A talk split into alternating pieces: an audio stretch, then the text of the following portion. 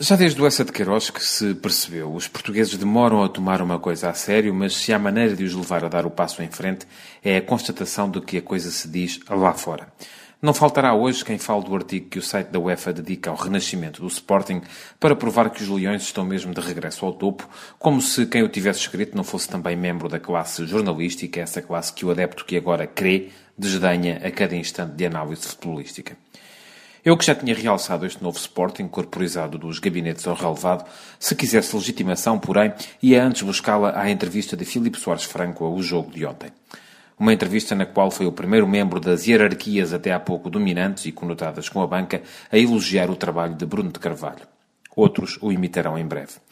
O melhor presidente leonino desde João Rocha, e veremos se Bruno de Carvalho lhe tira essa honra, definiu sempre a sua liderança da mesma forma coerência entre o que dizia e aquilo que fazia. Apostou em Paulo Bento e levou-o até ao fim. Definiu o caminho da austeridade baseada na formação e defendeu-a sempre. E o próprio Soares Franco reconhece agora aquilo em que falhou.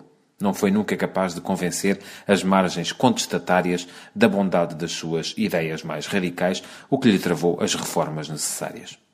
Ora, é nisso que Bruno de Carvalho é diferente, porque é austero, mas ao mesmo tempo capaz de articular um discurso mais populista que agrada às massas. O segredo de Bruno de Carvalho é, afinal, a sua própria incoerência.